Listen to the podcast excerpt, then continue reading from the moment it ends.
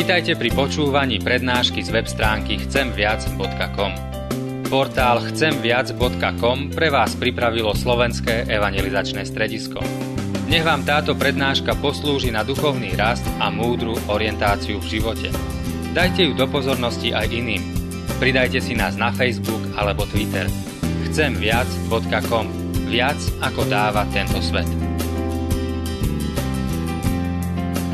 Ďakujem ti, Pane, že i nás voláš.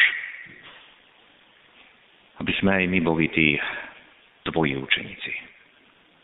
Tí, ktorí majú pred očami teba. Ktorí teba odrážajú.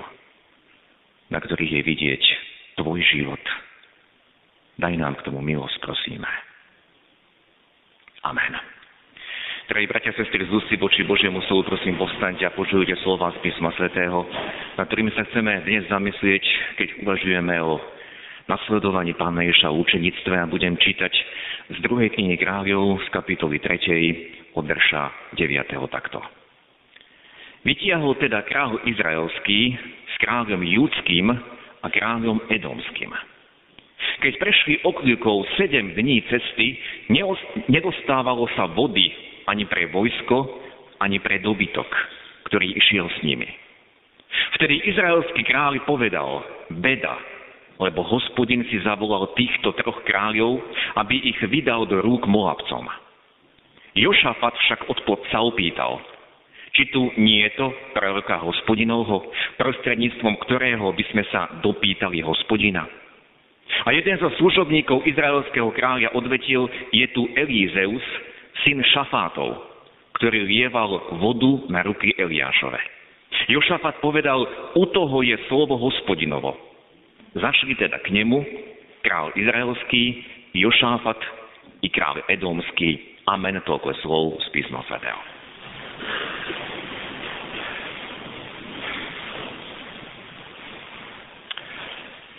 Drahí bratia a sestry, ktorí ste tu boli pred týždňom, hovorili sme o Eliášovi. Hovorili sme o Eliášovej modlitbe, o Eliášovom plači pred Bohom až takom žalovaní na Izrael, keď Eliáš volal, ja jediný som zostal. A hovorili sme, že mnohí biblickí vykladači opisujú tento Eliášov stav ako syndrom vyhorenia. Lebo pred týmto volaním ostal som len sám, nie nikoho, kto by zostal verný tebe, tak Eliáš prosí Boha, dosť hospodine, vezmi si môj život. Ako keby Eliáš tedy hovoril, nemám prečo žiť. Nič sa nezmenilo, keď si ma ty poslal. Na čo si ma Bože vôbec poslal? Bratia a sestry, my vieme, že Pán Boh nevypočul túto Eliášovú modlitbu. Nezobral ho, aj keď Eliáš prosil, vezmi si môj život.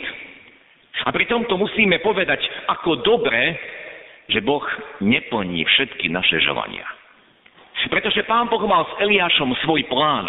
A jeden z tých záchranných balíčkov aj pre Eliáša, aj pre celý národ, bolo, že Boh dal Eliášovi pomocníka. Dal mu učeníka, učeníka menom Elizeus. V texte, ktorý sme čítali zo starej zmluvy, sme počuli o povolaní Elizea a o pomazaní za Eliášovho nástupcu. A týmto pán Boh vyriešil Eliášovú samotu, lebo cítil sa veľmi sám. A zároveň zabezpečil kontinuitu svojho diela.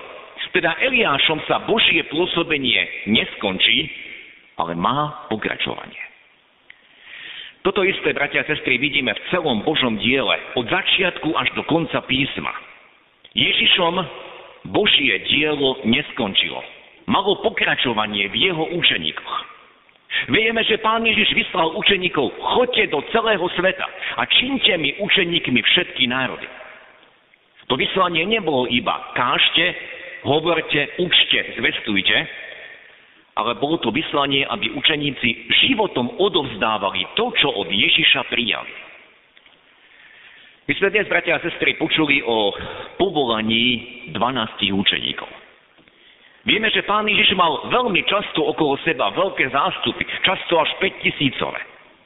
Ale jeho dôraz bol, aby učil, trénoval zo pár konkrétnych ľudí, ktorí budú šíriť ďalej jeho zväzť a jeho život.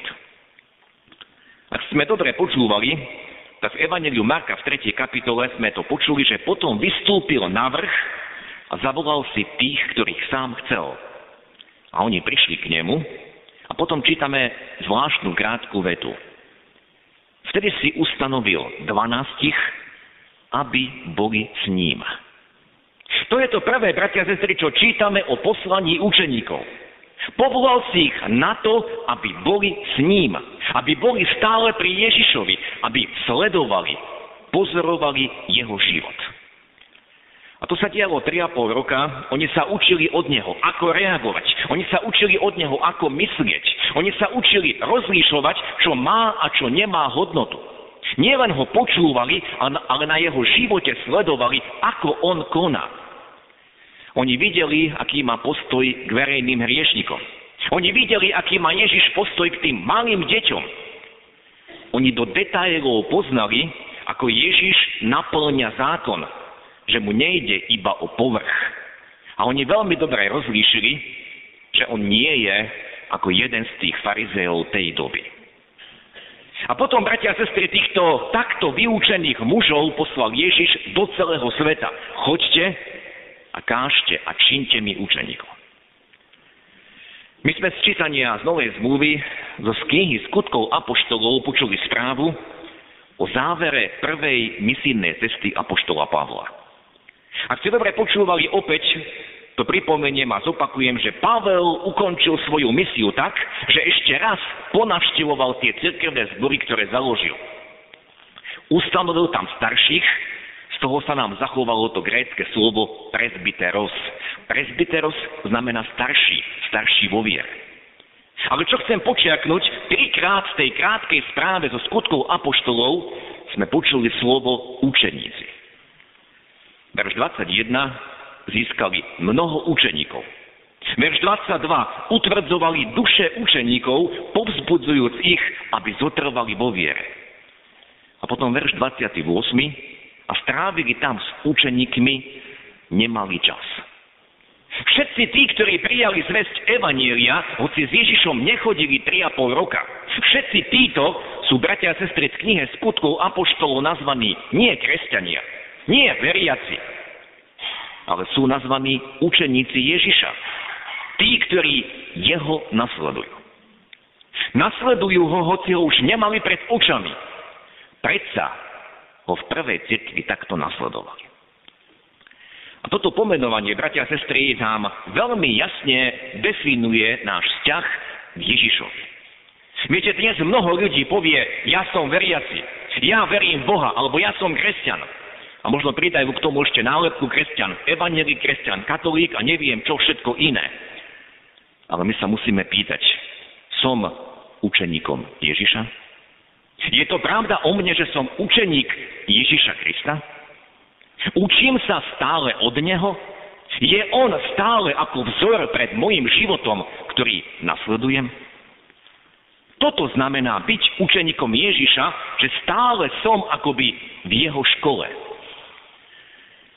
Alebo mi stačí, keď nedelu prídem do kostola, popočúvam, poviem si, však sa tu zle nekáže, Veď aj ja patrím medzi tých, ktorí sa hlásia ku viere a ja nesiem nejakú nálepku.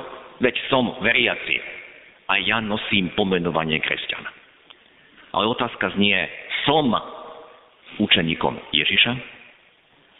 Ak áno, ak toto tvrdíme, na základe čoho to tvrdím o sebe? Podľa čoho by mali druhí poznať, že som učeníkom Ježiša? Vráťme sa opäť k tomu Eliášovi a Elizeovi. Nevieme, koľko dlho trval ich vzťah, ako dlho sa učil Elizeus od Eliáša. Ale potom prišiel čas, keď Boh Eliáša vzal a Elizeus pokračoval sám ako Boží prorok. A biblická druhá kniha kráľov hneď od začiatku nám opisuje niekoľko príbehov, ako Elizeus zachraňoval tých, ktorí hľadali Božiu pomoc. A hneď medzi tými prvými príbehmi je aj to, čo sme dnes počuli pred kázňou, ako Elizeus zachránil troch kráľov pred nepriateľom, pred Moabčanmi. A zrazu, bratia a sestry, čítame a zistujeme, že Elizeus mal vplyv na viacerých kráľov. Nie iba na toho svojho, izraelského, ale na kráľa judského, aj na kráľa edomského. A bol to obyčajný učeník proroka Eliáša.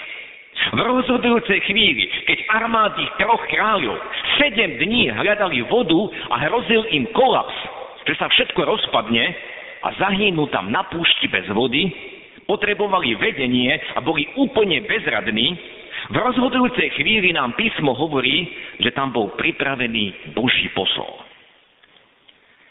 A toto poznanie, bratia a sestry, nám hovorí, že okolo nás sú ľudia, ktorí potrebujú radu. Aj okolo nás sú ľudia, ktorí sa nevedia, ako rozhodnúť. A možno blúdia nie 7 dní, ale blúdia niekoľko rokov a nevedia, čo majú urobiť, ako blúdili tí traja králi. Možno obrazne hinú od smedu. Nevedia, kam vlastne idú. Možno sú v zúfalstve ako tie tri armády kráľov a hoci tie armády boli ozbrojené a to je obraz o tom, čo vlastníme, máme majetok, máme inteligenciu neviem ešte, čo všeličo máme, čo by sme vedeli menovať, čo mám pri sebe ako také zbranie a predsa sa mnohí nachádzajú v zúfalej situácii, akoby pred kolapsom.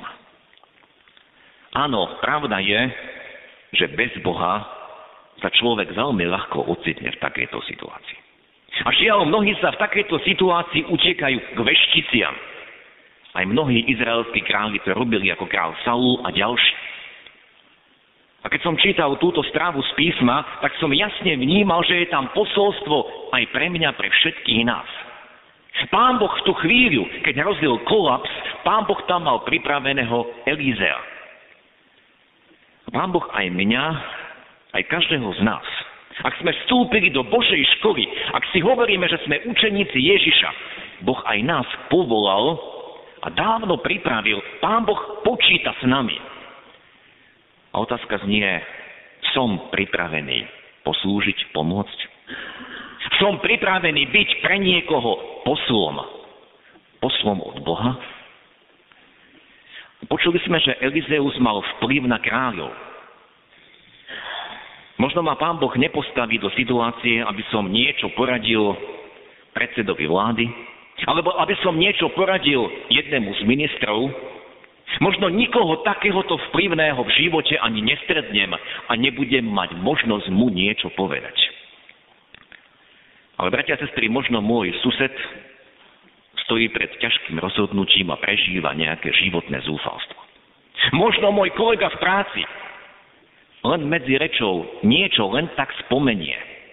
Možno niekto iný, koho v úvodzovkách náhodne stretnem, a pán Boh mi ho vlastne poslal, to nie je náhoda, zrazu niečo spomenie.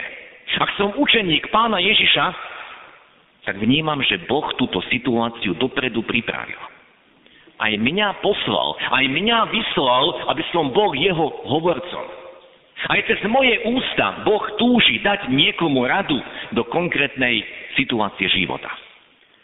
Aby aj cez mňa mohlo prísť Božie požehnanie do života niekoho iného. Elizeus bol tam, bol na správnom mieste a cez neho Boh priniesol záchranu pre armády troch kráľov. My sme dnes, bratia a sestry, počuli začiatok, ako bol Elizeus povolaný do Božej školy. Ako som spomenul, v historických knihách starej zmluvy nemáme správy o tom, ako dlho bol v tejto škole s Eliášom, ako dlho mu odovzdával to, čo sám Eliáš prežil, ale počuli sme zvláštne svedectvo v našom kázňovom texte. Jeden zo služobníkov izraelského kráľa odvetil, je tu Elizeus, syn Šafátov, ktorý lieval vodu na ruky Eliášove. Možno je to pre nás, bratia a sestry, veľmi zvláštny a vzdialený obraz. A povrchný čitateľ sa bude pýtať, čo toto má znamenať. Niekto lieva ruky na druhého človeka, na ruky Eliášove. Hoci nám tento obraz je vzdialený, biblický text hovorí, že podľa tohto svedectva judský kráľ okamžite zareagoval. Jošafat povedal, u tohoto je slovo hospodinov. Treba vysvetliť, že Eliáš Elizeus pôsobil prevažne v Izraelskom kráľovstve, nie na území toho Jošáfata, ktorý to povedal. Teda judský kráľ možno iba počul o Eliášovi, ale Elizea pravdepodobne nepoznal. Ak by ho poznal, tak by sa na neho bol pýtal. Ale zrazu počul svedectvo. Je tu Elizeus, ktorý nalieval vodu na Eliášove ruky. Bratia sestry, každý človek, takmer každý človek tu na Slovensku počul o Kristovi. Podobne ako všetci v tej dobe počuli o Eliášovi. A Eliáša už nebolo, Boh si ho vzal z tejto časnosti. A možno mnohí v tej dobe si povedali, keby tu bol s nami Eliáš. My sme tiež v podobnej situácii, náš pán fyzicky na tomto svete nie je prítomný. A možno aj mnohí si dnes povedia, keby tu bol Ježiš s nami, bolo by to super. Keby dnes Ježiš chodil medzi nami, hneď by to a to vyriešil. Elizeus tam vtedy bol a mnohí ho poznali ako toho, ktorý nalieval vodu na ruky Eliášove. Už som spomenul, že ak som učeník Ježiša, Boh predo mnou pre mňa pripravil mnohé situácie. Mňa poslal, mňa vyslal, aby som bol jeho hovorcom. Aby cez moje ústa prišla rada do konkrétneho ľudského života. Aby cez mňa mohlo prísť požehnanie aj inde. Tak sa dnes chcem, bratia a sestry, pýtať, podľa čoho ma druhý poznajú. Elizea poznali podľa toho, že lial ruky, vodu na ruky Eliáša. Podľa čoho druhí ľudia poznajú, že som učeník Ježiša. Hovoril som, že učeníci pána Ježiša boli na to povolaní, aby hlavne boli s ním, aby sledovali jeho život. A viete, v skutkoch Apoštolov máme jedinečnú strávu, že práve podľa toho poznali učeníkov, že boli síce neučení, prostí ľudia, ale ich poznali, že boli s Ježišom. Takto čítame v skutkoch 4. kapitole, verš 13. Ich život bola ako Ježišova kópia. Ako keby ľudia videli na učeníkoch samého Ježiša. Elizea poznali podľa toho, ktorý lial vodu na ruky Eliášovi. A to je obraz, ktorý nám hovorí o službe. On slúžil Eliášovi, on stále s ním bol. A kto uzrel Elizea, tak sa mu vyjavil obraz, tento človek je spojený s Božím mužom Eliášom. A ja opäť kladiem dneska otázku, podľa čoho ma druhí ľudia poznajú. Čo mňa najviac charakterizuje? Odráža môj život aspoň v niečom Ježišov charakter? Napríklad Ježišovú službu, Ježišovú lásku, ako on miloval ľudí, Ježišovú trpezlivosť druhými, Ježišovú tichosť, Ježišovú obetavosť. Odráža môj život niečo z tohoto? Podľa čoho ma druhí ľudia poznajú? Možno mňa osobne poznajú podľa toho, že rád rozprávam vtipy. Možno niekoho charakterizuje, že je taký postoj skeptika, že čokoľvek sa deje, vidí to v čiernych farbách. Možno, že niekoho iného charakterizuje, že stále má obavy, bojí sa, ako to, či ono dopadne. Možno niekoho iného charakterizuje to, že stále hovorí iba o sebe. Akákoľvek téma je, keď sa rozprávate, on to strhne sám na seba, aby ho druhí ocenili, aby ho druhí obdivovali. Každého z nás, bratia a sestry, niečo charakterizuje. A tá dnešná nedela nesie názov Nasledovanie a učeníctvo. Ak nasledujem Ježiša, ak som jeho učeník, tak sa musím pýtať, to, čo ma charakterizuje. Bol taký Ježiš? Čo vlastne odrážam? Koho nasledujem? Koho som učeníkom? Robil by toto Ježiš takto? Hovoril by Ježiš ten alebo onen vtip? Videl by Ježiš všetko ako skeptik? Hovoril by Ježiš iba stále o sebe? A čokoľvek, čo nás charakterizuje, je to odraz toho, že som naozaj učeníkom Ježiša. Tieto otázky, bratia a sestry, nás určite vedú k pokániu, ale na druhej strane tieto otázky nás majú viesť aj k volaniu a k túžbe. Pane, chcem sa ti viac podobať. Pane, prosím ťa, zmeň moje vnútro. Pane, túžim viac odrážať ten tvoj charakter. Pane, chcem sa od teba učiť. Pane, túžim potom, aby ma druhí poznali podľa toho, že mám tvoju lásku. Že vo mne je tvoja radosť. Že mám nádej hlboko v srdci, že vôkolo mňa alebo zo mňa je tiež vnímať, cítiť pokoj, ktorý si mal ty a ktorý si tým dal do môjho života. Pane, zachráň ma. Veď preto si ma povolal, aby som bol tvoj učeník. Nie presadzoval sám seba. Pane, chcem sa ti viac podobať. Ich je toto aj naše volanie, naša modlitba. Amen. Skloňme sa v modlitbe.